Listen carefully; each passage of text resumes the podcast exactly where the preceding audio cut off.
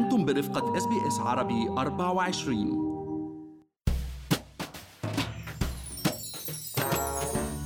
المنزل في أستراليا ليس فقط مكان للعيش. بل هو للبعض حجر الأساس لبناء الثروة وتأمين الذات عند التقاعد. ولكن مع غلاء الأسعار المتسارع في المدن الكبرى صار امتلاك منزل بالنسبة للكتار وخاصة بالنسبة للشباب والقادمين الجدد أشبه بحلم. ولكن هل يوجد أي طريقة أخرى للاستثمار وتوفير ثروة؟ ولو صغيرة نستفيد منها بالمستقبل حتى لو مش قادرين نشتري بيت نعيش فيه؟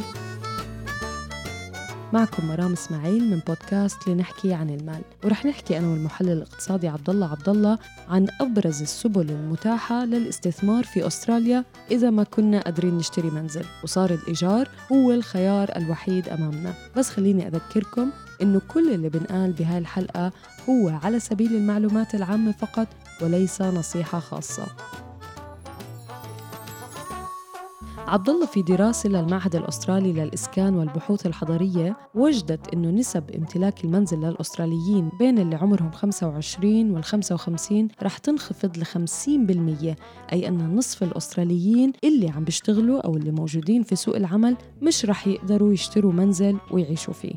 يعني فعلا مرام واقع آه، متغير بشكل كبير. بأستراليا وملموس يعني عم نشوفه كل يوم وأكيد واقع مؤسف يعني بنفس الوقت وخاصة للفئات اللي حكيتي عنهم فئات الشباب والقادمين الجدد لأستراليا. اليوم المنزل بأستراليا هو وسيلة لتجميع الثروة. كون قيمة المنازل بأستراليا دايما على المدى الطويل ترتفع أكثر بكثير من معدلات التضخم. لهيك اليوم بالنسبة للكتار البيت هو الطريقة الفضلى ويمكن الوحيدة يلي بيحطوا فيها كل مدخراتهم ولكن الخيارات في السنوات الأخيرة بدأت تقل وخاصة في المدن الكبرى مثل سيدني وملبورن واللي بيعتبروا الخيار الأفضل بالنسبة للشباب وللمهاجرين الجدد عبد الله ومنهم المهاجرين العرب. صحيح هي تعتبر الخيار المفضل كون هذه المدن مرام فيها فرص عمل أكثر بكثير آه، من مدن ومناطق أخرى بأستراليا. لهيك اليوم بين خيار امتلاك منزل والعيش فيه أو إيجاد فرصة عمل بأجر جيد ولكن معظم هالفئات يعني هالفئات تختار العمل بالمدن الكبرى والاستئجار. ولكن أكيد في حلول تانية وبدايتها طبعا نحن نعرف كيف نستثمر ال savings تبعنا. أكيد ما فيك تعتمدي هذا الشهر مرام وال Christmas shopping يعني آه، كارثة المصروف هذا الشهر. المهم آه، هلأ إذا نحن ما كنا قادرين نشتري بيت ونعيش فيه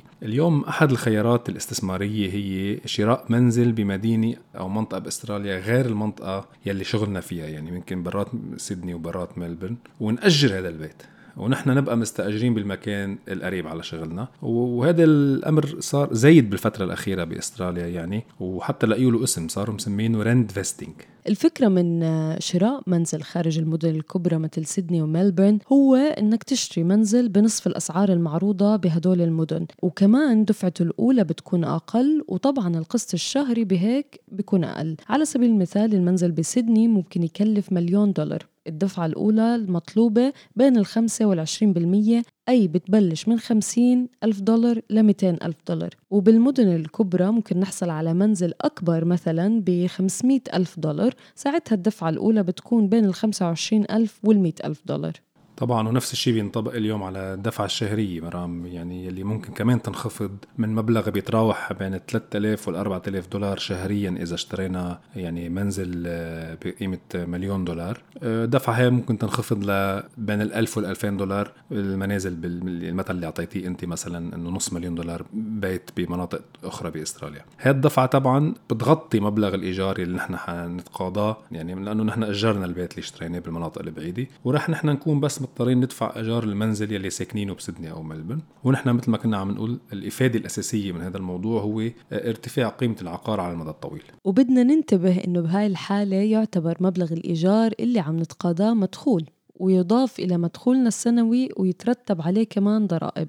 صحيح لهيك اليوم كتير من المستثمرين بالسوق العقاري بيستفيدوا من المديونية السلبية ال negative gearing وعبر اللجوء لما يعرف يعني بال interest only mortgage يعني أول خمس سنوات مبلغ التسديد الشهري بيكون يستعمل لتسديد الفوائد فقط من دون ال principals يعني من دون صلب صلب القرض. وساعتها هيدي الفوائد تخصم من مدخول المنزل لأن تعتبر حسب مكتب الضريبه بيعتبروها مصاريف أو expenses وهيك ممكن كل المدخول من الإيجار يعوض يقبضوا مبلغ الفوائد المدفوعة ونطلع نحن ومكتب الضريبة quit يعني ما بده منا شيء ولا بدنا منه شيء إضافي.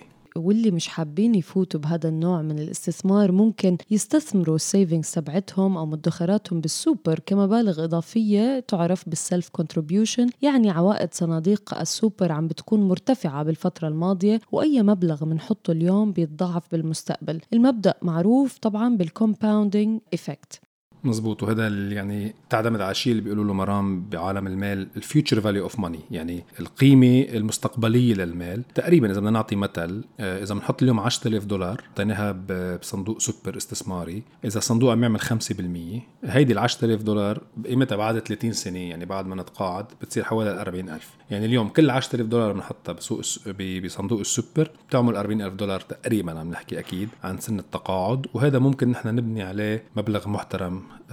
يعني من ضمن السوبر آه، fund تبعنا. هلأ ال disadvantage الأساسي السلبية الأساسية للاستثمار بالسوبر إنه نحن المبالغ اللي بنحطها بالصندوق ما بنقدر نستفيد منها إلا إذا طلعنا على التقاعد. يعني إذا إذا عزنا هالأموال ما قادرين نسحبها. صحيح عبد الله ونحن كنا حكينا قبل كيف ممكن نعمل ال salary sacrifice ونستفيد من نسب ضريبية أقل من خلال السوبر تبعنا. ويلي بنذكر إنه الضريبة كمان على المبالغ المدفوعة للسوبر هي 15% وبمعظم الأحيان هي أقل من الهامش الضريبي يلي بندفعه على المدخول السنوي.